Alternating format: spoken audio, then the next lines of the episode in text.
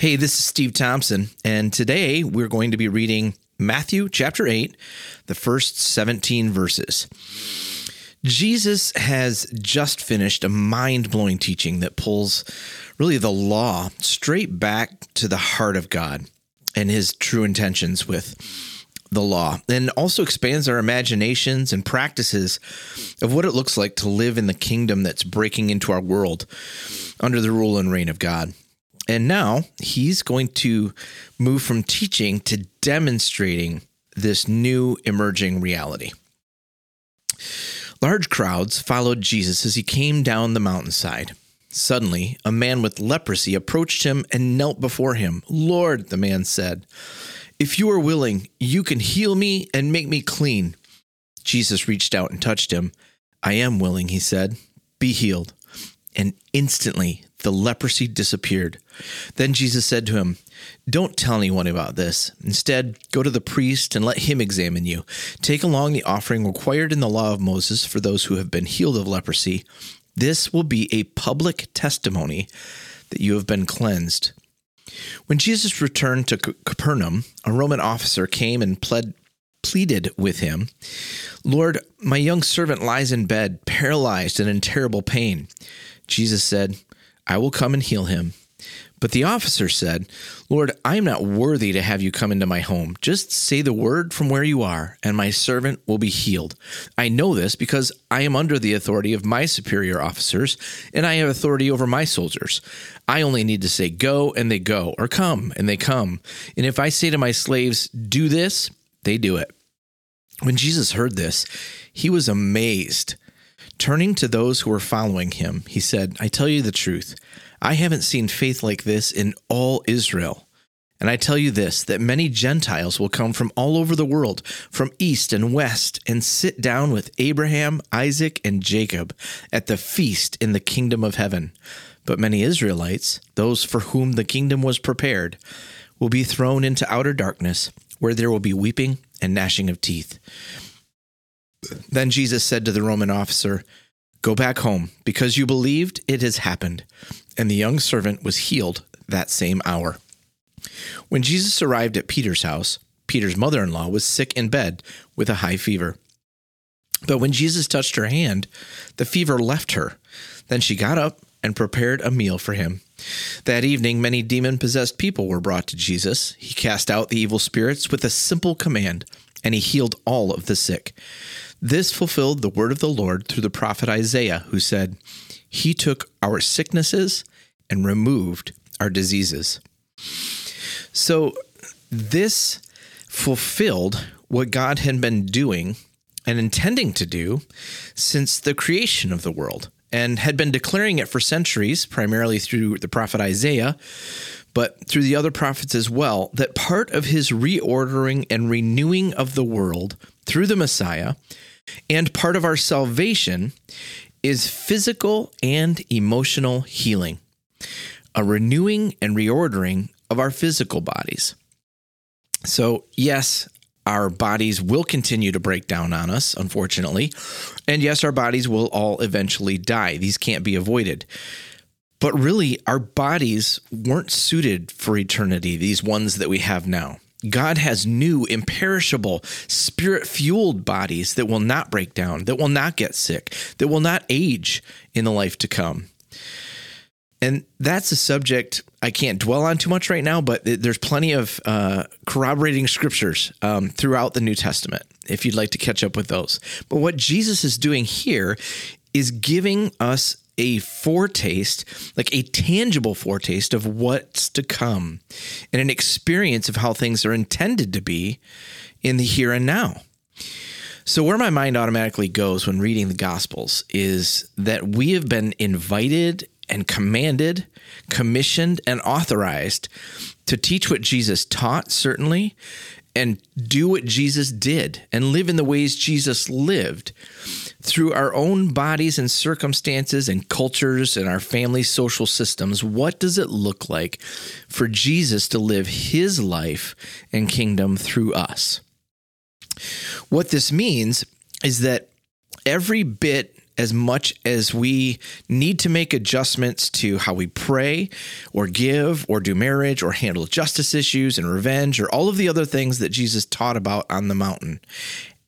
Every bit in the same way, we have to make adjustments to what we do to follow his suit. In other words, as we teach, there's also the practical healing of the sick and casting out demons. We get to bring physical relief and spiritual and emotional freedom to people, to communities, and I'm convinced of this. So I want to share a little of how I'm trying to live that out.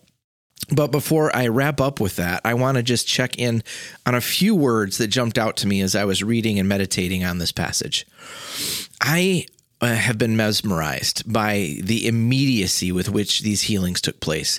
I don't know what Matthew's motives were in highlighting the miraculous nature of how quick these turn of events were. I've got lots of questions about all of that, but it builds in me an expectation that not only can God do these things, but that God wants to and enjoys healing people in unexpected and dramatic fashion, even. Does it happen all the time? No, clearly not. But as far as we can tell from Scripture, Jesus' batting percentage of healing the sick was 100%. Now, Jesus healing through me is roughly 1% to be generous. Uh, so, so there's so much I could get into about why that dynamic, but what I'm enthralled by is Jesus' joyful heart in doing so, his willingness. Here's how I hear him responding to that leper who said, If you're willing, I can be healed. I hear him saying, I am so willing, or, Oh, I'm, will- I'm willing, all right. I was willing before you even asked. Or you had me at Lord. No, wait, that's a that's a movie quote. Or I've never been willing. I'm sorry, I've never not been willing, my friend. I have been waiting for you to ask. So that I believe is God's unmistakable posture. And then we have the Marine. Let's just kind of put it in, you know, modern military terms. He's all ready to make the trip to this guy's house, Jesus is, to meet his family, to heal his servant. And by the way, what kind of a relationship did this soldier have with his servant that he would risk so much going to someone who kind of probably from his perspective is just a Jewish magician um, to solve the problem? But that aside, the officer has so much confidence and faith in what he's seen and heard of Jesus that he says, I know your type.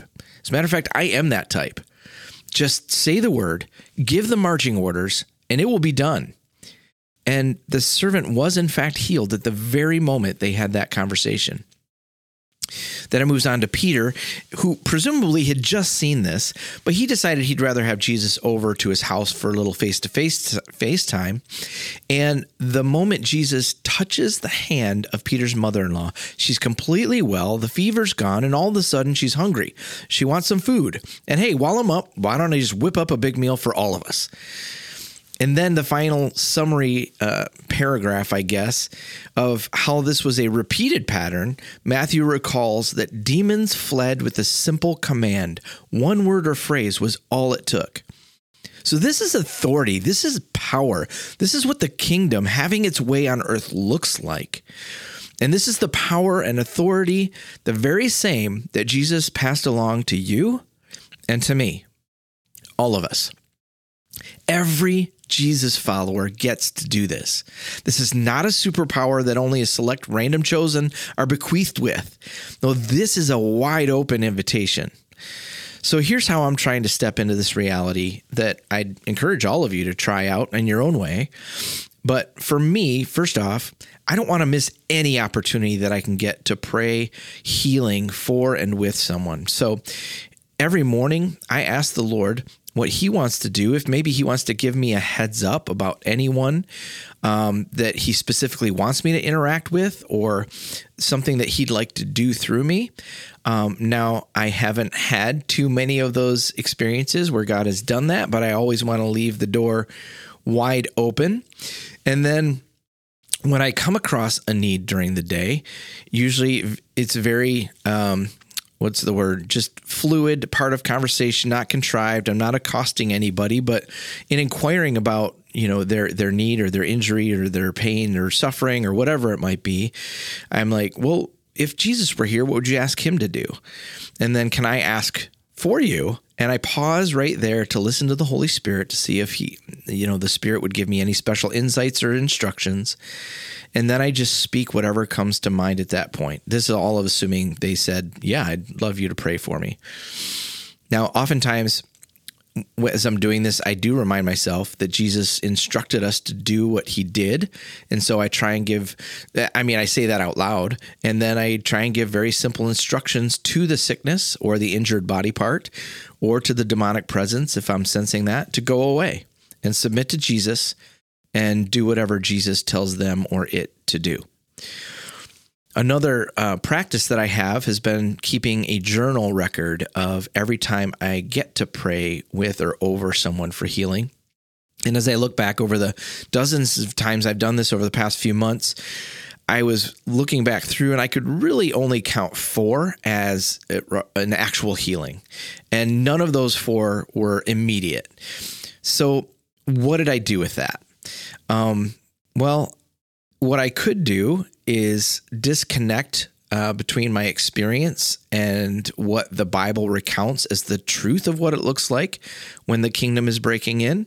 And so I might be seeing that disconnect as an excuse to give up uh, or, or a reason to give up, why I keep trying, why I keep, keep beating my head against a wall.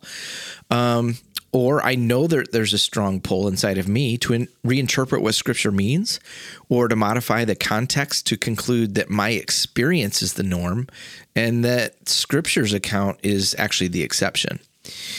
And there's probably other legitimate responses to this gap that we experience. But because I keep hearing of where this happens in other people's lives uh, around me uh, and that I've seen and given witness to, and then, of course, in other places and in other countries, I can safely eliminate that need or impulse to reinterpret scripture in light of my experience.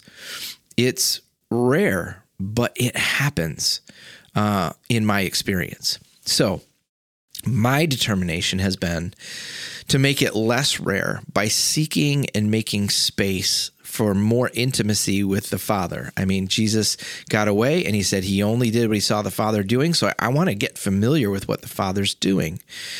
And then by not only taking advantage of every opportunity, but making opportunities myself to pray for healing. And no, I'm not talking about going out and deliberately injuring someone so I can pray for them. I, I know that's what you thought. That's ridiculous. but um, like last night, when I was at a wrestling meet, I was asking the Father if there were any opportunities around me to pray for healing or also to engage in conversation or just join in God in his kingdom emerging in that space and place. Like if he was going to give me any kind of heads up, how could I join him? And I didn't actually have any oppor- any opportunities present themselves, um, but I was looking for them. And so just that practice that very often me and my youngest son Becker, he's up for this. When we're headed into public spaces, we try to together remember to look for those opportunities. And I'm really confident that there's going to be a time when I, maybe it's on a podcast or a message or whatever, where I get to share back with you a bunch of healings and even immediate healings. I'm confident that at some point my experience and reality will begin to resemble more and more the reality and experience that scripture describes. Now, I'm not saying any of this to brag in any way, shape, or form. I mean, there's really nothing to brag about. And even when these things begin to happen, I'm confident that there's still nothing to brag about other than God's goodness and his desire for everyone to experience him in this way. There's certainly nothing special about me.